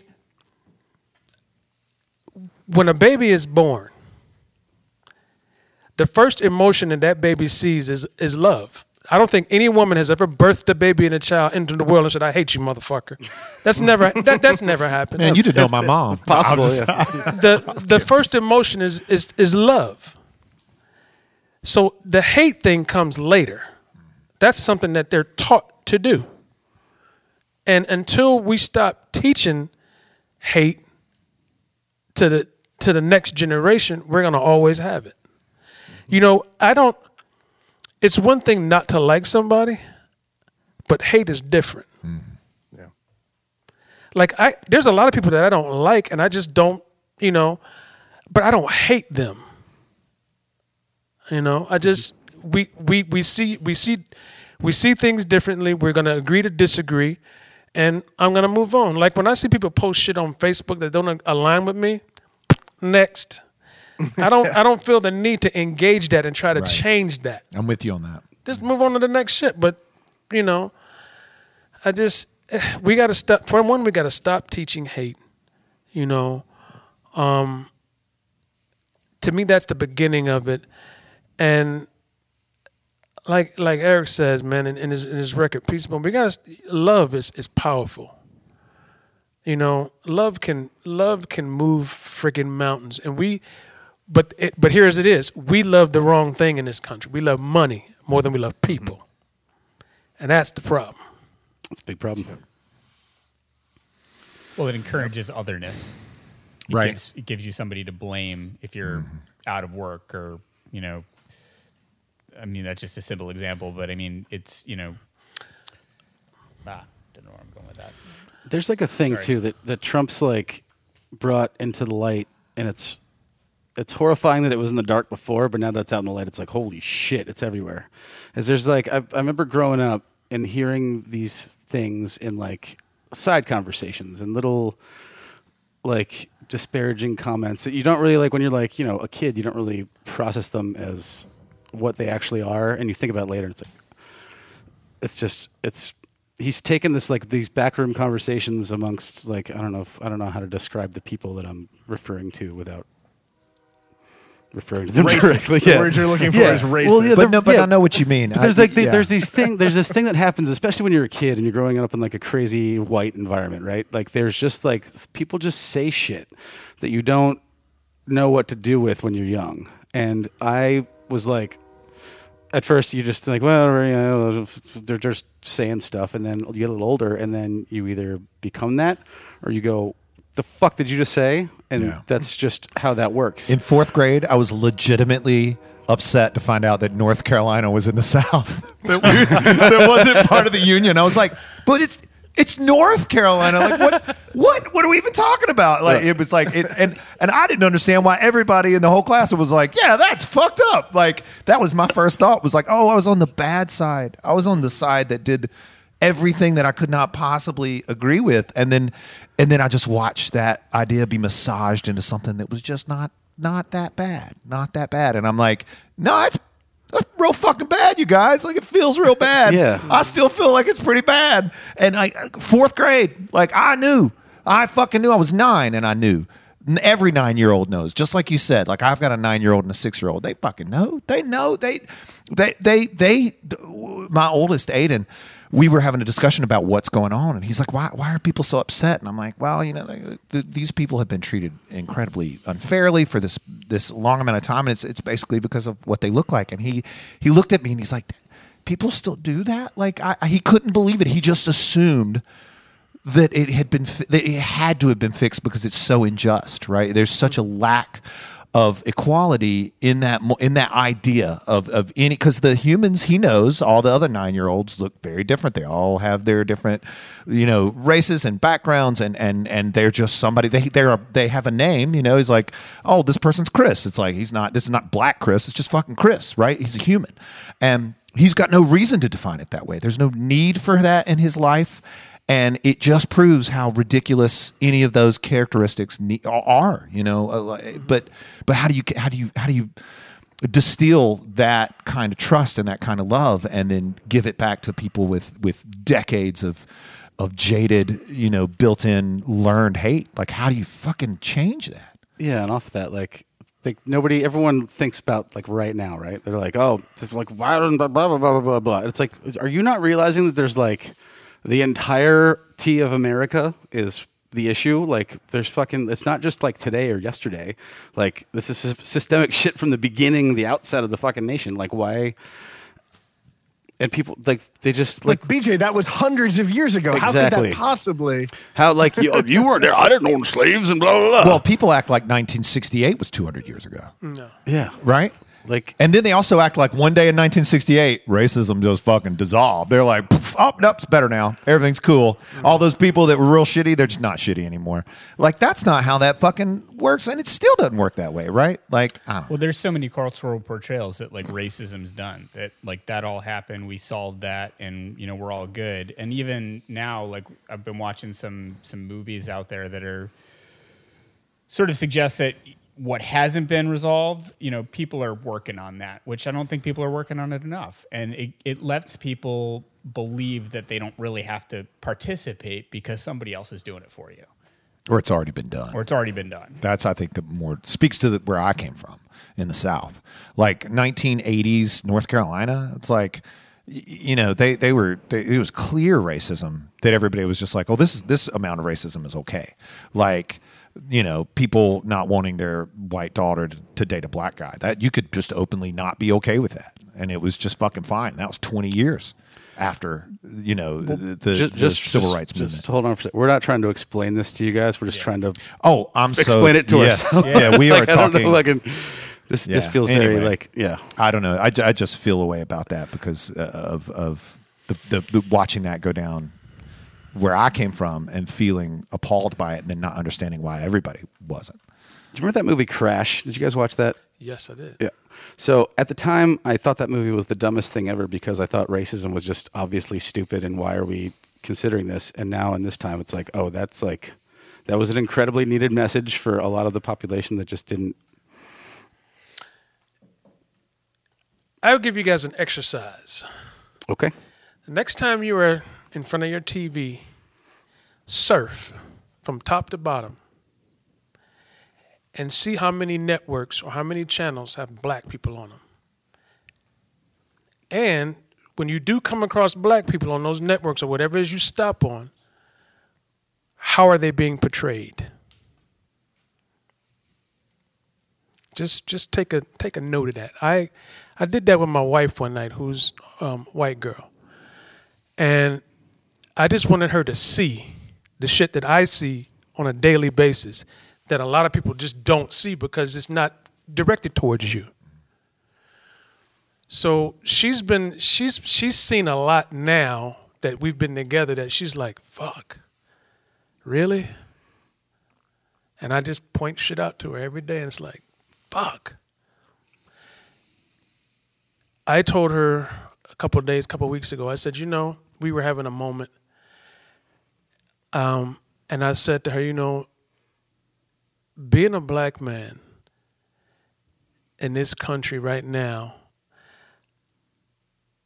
I feel really, really shitty when I leave my house without my security blanket, my white girl next to me, that I can't protect myself, that you need to be there just in case I get pulled over. Fuck. That's a shitty fucking place to be. Yep. But it's a reality for me, you know. And and don't get me wrong, like racism is is is there, it's been here for a long time. There's some people who claim victim. Like I don't I've I've been a victim of it, but I'm not a victim. Okay?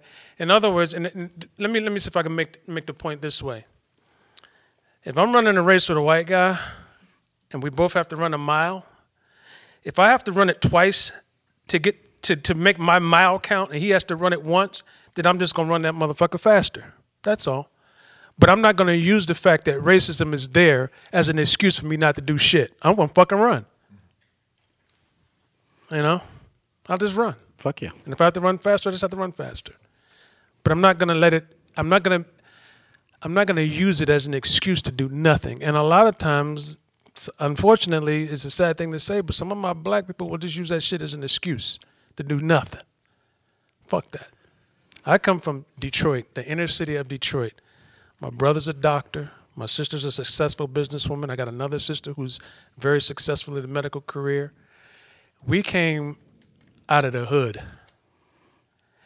So it's not like it can't be done. It's just the other thing I would say is my mom and my dad were both at home. I saw him go to work every day and come home every day to his family. And I wanted to be that guy. So, you know, it's it's some crazy shit, man, going on, on out there that people just don't unless it's directed at you, you just won't ever see it. Unless somebody tells you. You know? You ain't gonna see it. That's been a theme we've kind of talked about too. Certain things you just people can't comprehend, so they don't view it objectively in the way that it actually is. And you know, before it was or money, they pretend it doesn't exist at all. Well, you don't you, if you don't see or experience evidence of it. Not, I'm believe me, I'm not fucking trying to justify that, obviously, but like, they just they they don't understand the issue because Right. it's just not in front of them. like that perspective you laid out, if you're um, in a managerial position, um, in a you know some sort of small level uh, corporation somewhere, and you're you're you're having to approve applicants for a job, right? And you haven't taken the time to be as aware as you're saying, you know that that uh, willingness to to you know flip on the TV and see how how few uh, people of color you might see and what kind of roles they're being portrayed in. Your perspective is is like BJ said, just sort of unaware, and then you see some form of affirmative action give a job to somebody who's a different color than you are, and you feel a certain way about that.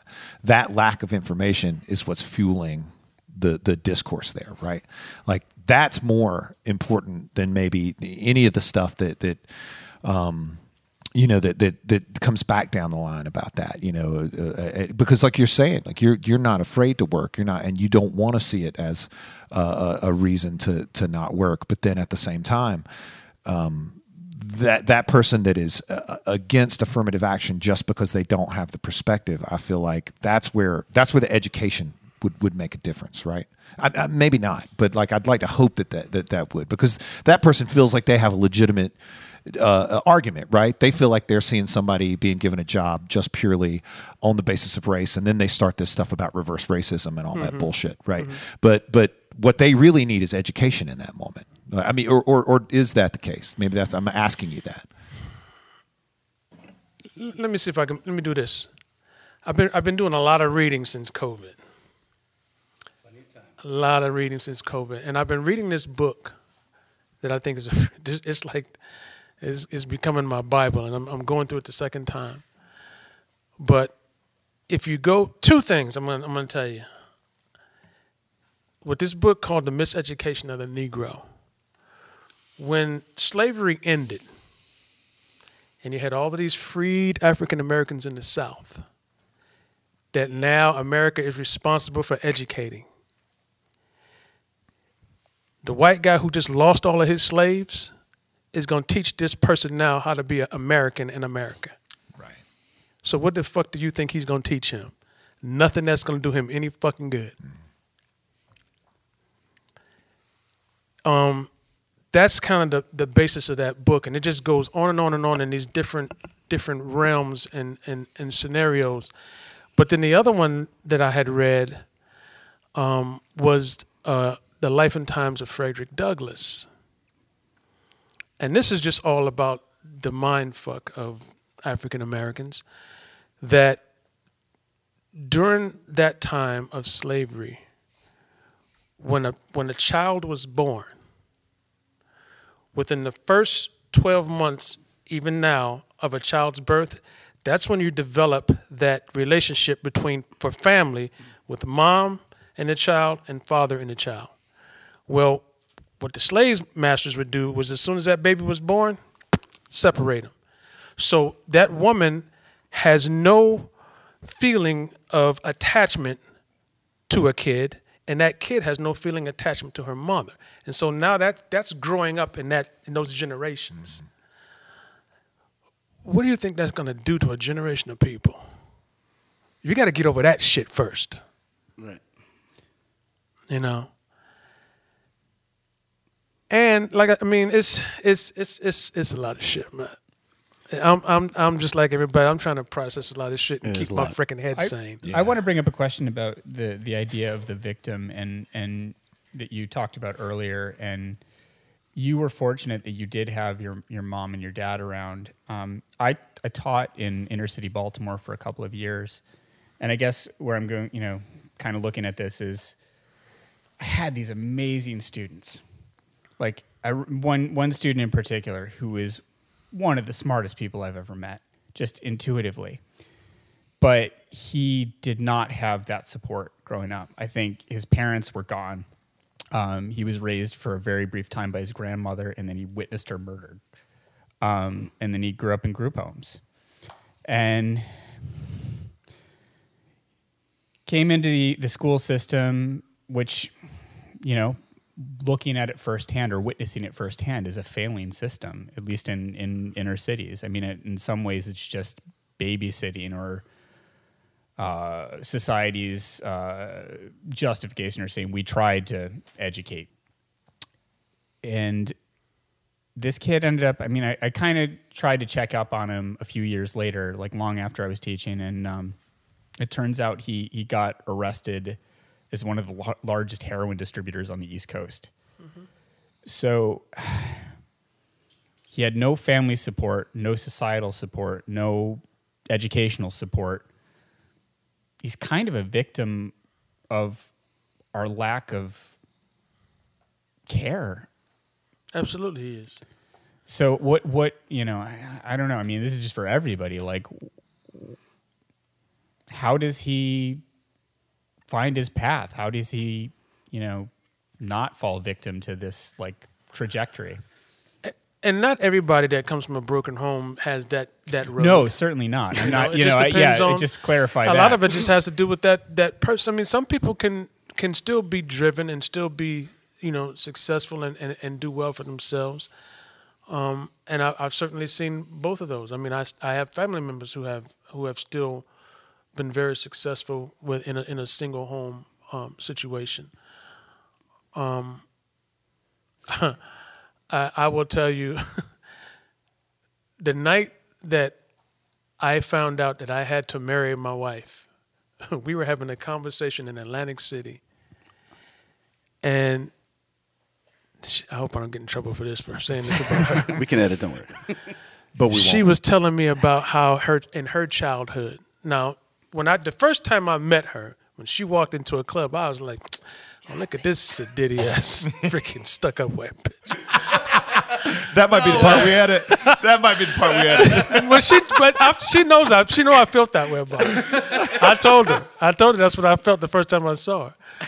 But the night that we were doing a gig in Atlantic City, um, and after the gig was over, we were sitting at a bar, and I just said, "Well, Jenny, tell me about yourself. Tell me what's your story."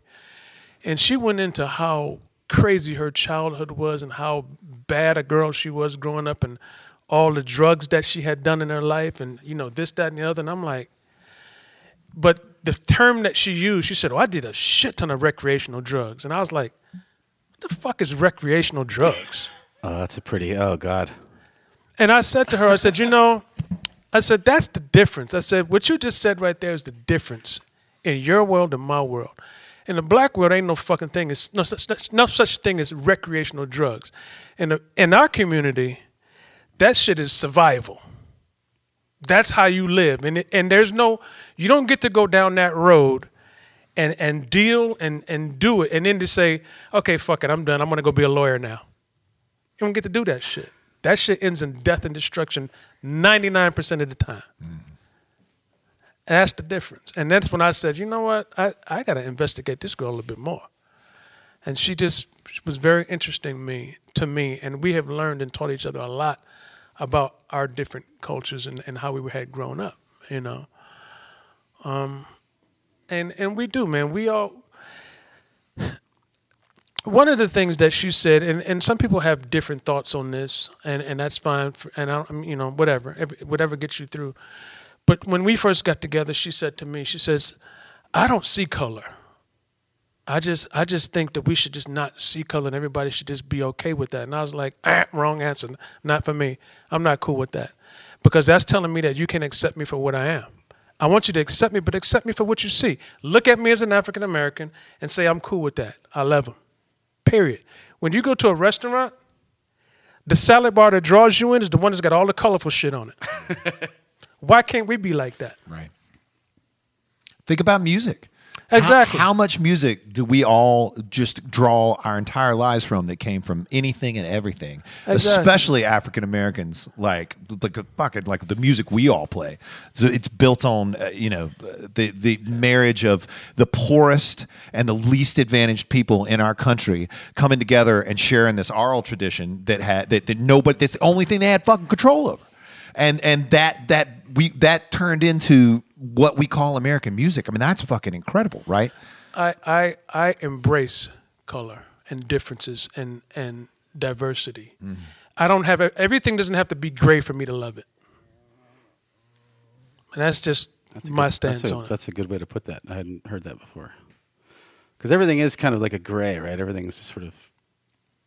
but some people all, need it to be all gray so that they can be like, okay, we now we can handle it. Yep. Why? Why does it have to be like that? It's easier. It feels a bit disinfected to me. you know, it, it, I, I don't I don't want to monopolize the whole podcast, but I I'm a big picture guy, you know. And when you talk about you know the whole where we are in society, America has the potential to be a badass fucking country, but we're missing. I think that we're really really missing one simple thing, and that is just if everybody at this table continued to feed each other, we would never starve. But instead, everybody's anybody everybody in the world is like this, holding on to the shit that they got. Mm. And when that shit that you got runs out, you ain't gonna get no more because your hands are like this too. So when I say I'm a big picture guy, I look at the country as, as a, like a pyramid, like a diamond. Mm-hmm. Okay, you got your one percenters up on the top who own all of this shit and got all of the money. And then you got the base of that, that foundation down here, your, your middle class and lower class people who are just the consumers, mm-hmm. okay? The people who spend the money, right? These people up here are the ones that are, f- are afraid to death that these people are going to take their shit. So they don't send the money back down here. They keep it all up here. And because they keep it all up here, they have a cap on what they can do. So because you have that cap, you got to rely on other countries that's why we have trade. Whereas if you send that money down to the lower rung and you keep these people down here, they don't want your shit. They just want to be able to, to, to get along and do their thing. Mm-hmm. But if you send that money down to the bottom rung and those those those those and, and, and make sure that your your people on the lower rung are strong and they can spend money and support your corporations, then now you don't have a cap because you just keep sending it down to the bottom. Now, there's a community of people in this country that actually live like that. That's Jewish people. That's why at a bar mitzvah and a bat mitzvah, those, those seniors in the family give money to the ones that are coming up. So most of your Jewish people don't have college debt because it's already paid. Nobody else lives like that. If the country had that philosophy, we would be a badass country. But it's this fear up here at the top that somebody's coming to get your shit.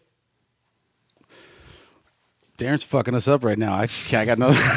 well, I, I actually wanted to um, uh, take a second to pivot to Eric a little bit and um, and and sort of get a different perspective on a, a similar experience. Um, not to put you, not to you know, not to. You, I'm not trying to tell you where to go with this. I'm just trying to open it up to, to your thoughts and your feelings on all that. Yeah, I'm done talking for the night. fucking pissed off now. No, man. that no, I've, uh, dude, we just got you started, man. fucking pissed off. BJ You did it, succeeded. He- He, BJ. pissed you off. fucking BJ. No, man, I, I've um, I've found myself listening, you know, for the past twenty minutes. Really, I mean, just just to to what y'all have to say. But um, you know, I'm I'm a a product of a biracial marriage. You know, and uh, it's funny that you mentioned 1968. You know, because in 1968 I was four years old. Oh wait, can I just stop you right there? Yeah. Biracial, meaning he came from a badass black man and a beautiful white woman. And look what you got. You got Look Eric at, look Scott. at look how beautiful. Look at That's look right. at this. okay, they weren't both gray. that proves it. That There proves you it go. right there. I'm done. There you go. He's not done. not even close. Not even close. No, but I mean, in in '68, you know, my my parents were both uh, 20 years old with three kids in the smack in the middle of civil rights unrest and racism. And the stories they have told me of what their life was like back then are just amazing. I mean, so that's why I mean I, I, I literally feel like I could write a book, you know, on racism. Growing up biracial in southern Maryland with a lot of people, you know, a lot of backward thinking people. You know, I've dealt with it my whole life. My my growing up was not easy for me, you know, having people look at me.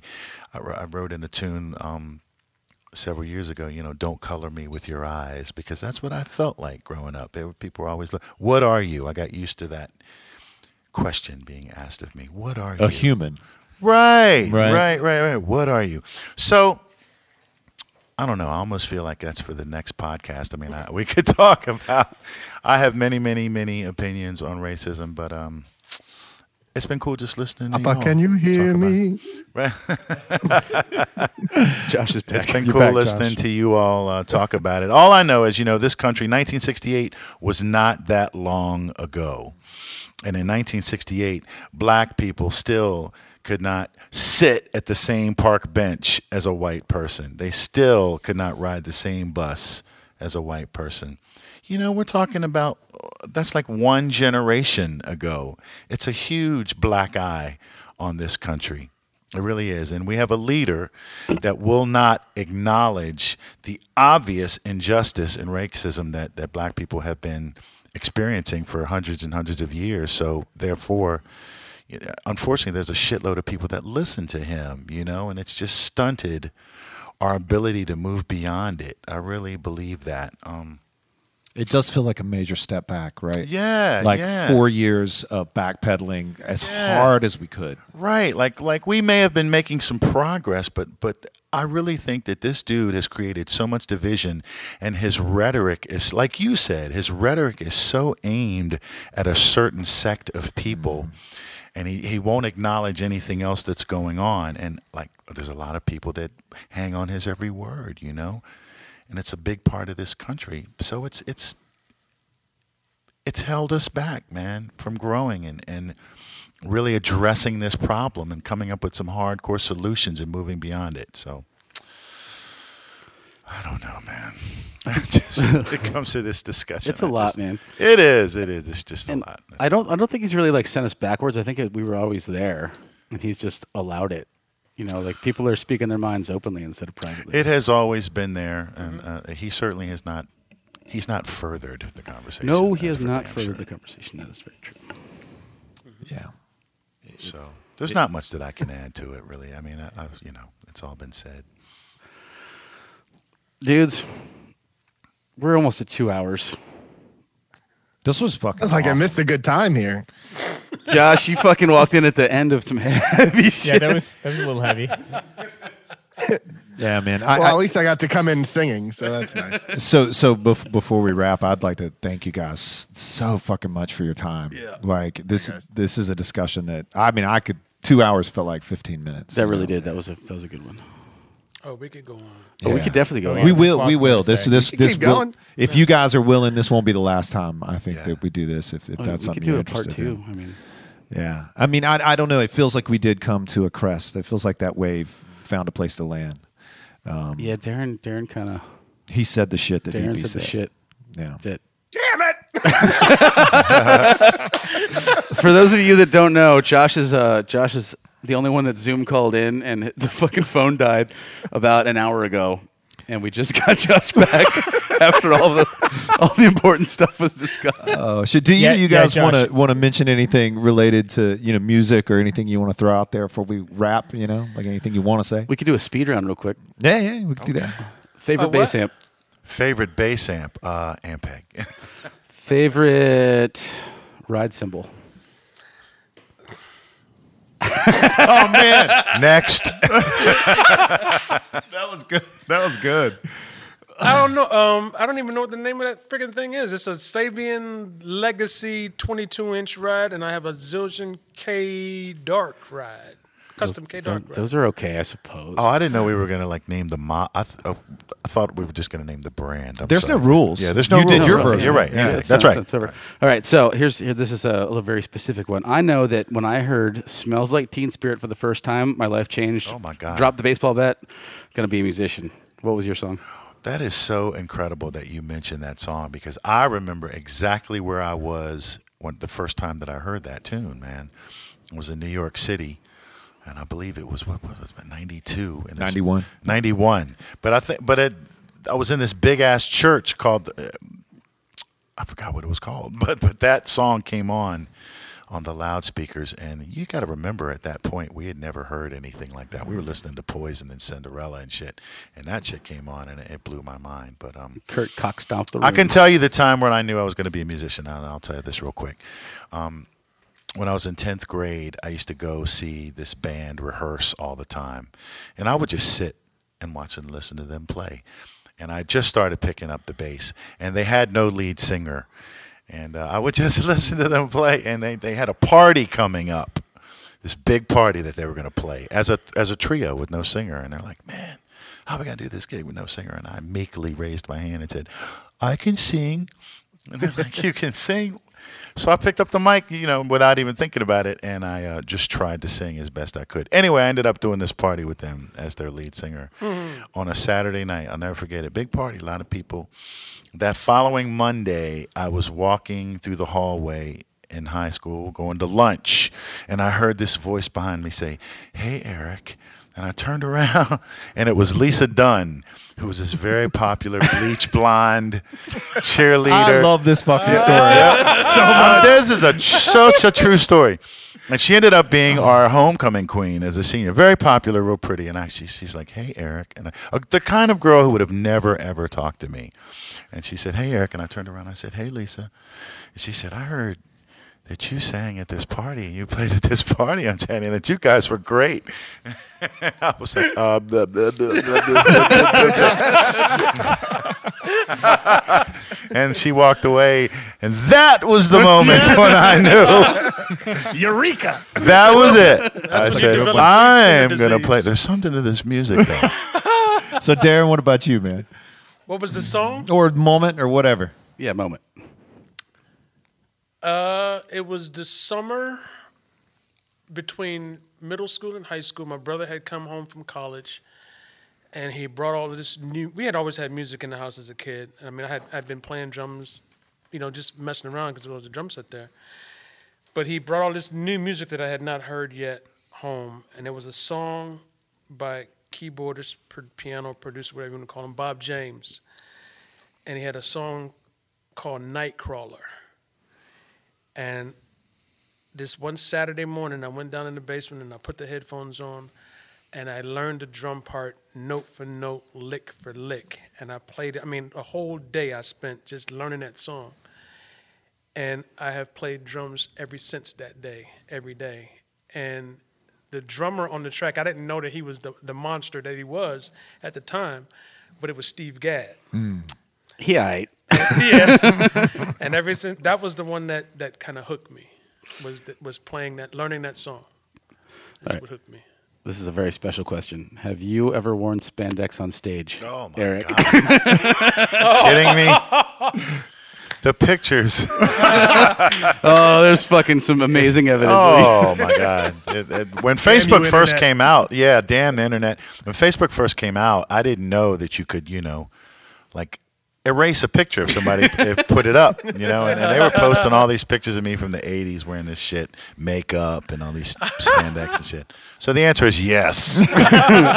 Darren. Spandex? Spandex. Oh hell no, dog. All right, all right. I mean, not on stage, man. I've done that. All right, just just for the record, Eric showed up in golf clothes, and Darren showed up in the coolest shit I've ever seen in my life. So we gotta. Whatever, man. All right, last question. First of all, Eric in golf clothes still pretty fucking. I know cool. it's pretty fucking. Like, I don't even know why you're talking so much. I've shit never right seen now. you in a colored shirt before. I don't think that wasn't fucking. All right, uh, and khakis, no less. BJ, some people own things other than band T-shirts. shut up.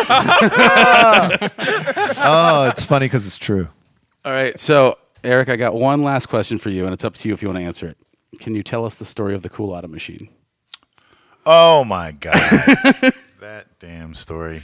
It's up to you. It's up to you, but I know about it, so I got I want to hear about it. And this too. I want to hear You it. never heard this story? Nope. I'm a drummer, and you have to tell me. I've told this story many, many a time. It's this story has made the rounds. It, it literally has. But Cajun was a part of this story. And Yes, he was. uh, anyway, we did a show in Charlottesville, Virginia. This is when I played with Deanna Bogart. I don't know. I'm guessing maybe I don't know, 2003, something like that, 2004. I don't know. Anyway, we did this show. Two, Charlottesville's two and a half hour drive. Uh, when the show was done, on the way out of town, there was a 7-Eleven stopped at the 7-Eleven, get my little snack. Fucking locked my keys in the car, man. I'm like, no. And this, you know. So I had my cell phone, and I and Cajun actually came behind me and pulled in the same uh, 7-Eleven. He's like, hey, brother, how you doing? He walks in. I'm just standing there. He's like, hey, man. I'm like, Cajun, I locked my keys in the car, man. He's like, fuck.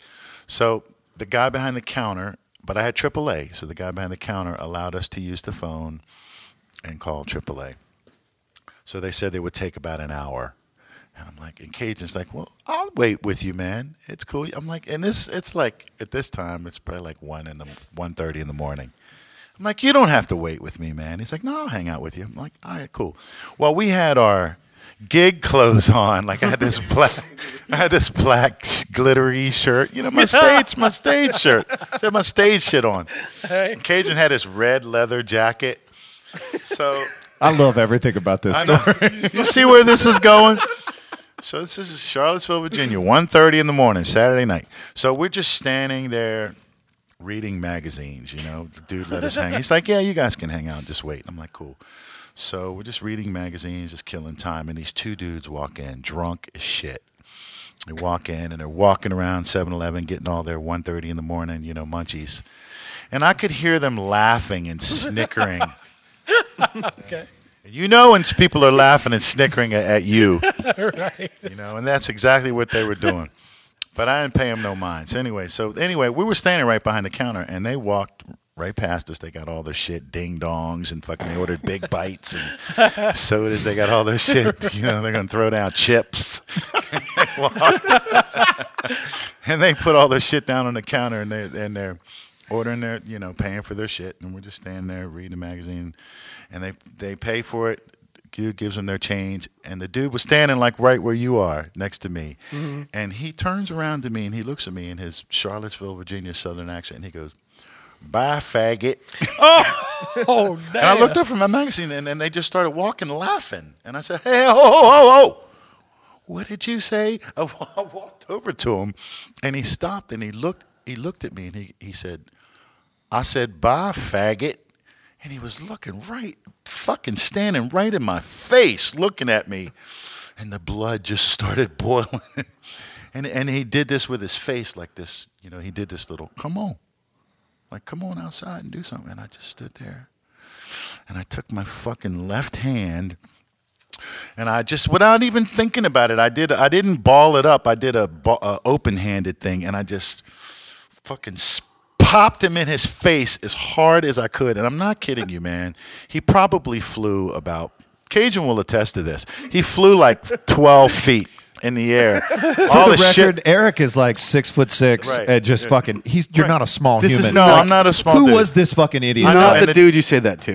no, and he was sta- and literally he stood like up. He came up to like my chest, you know, and I just fucking popped him as hard as I could, and he flew.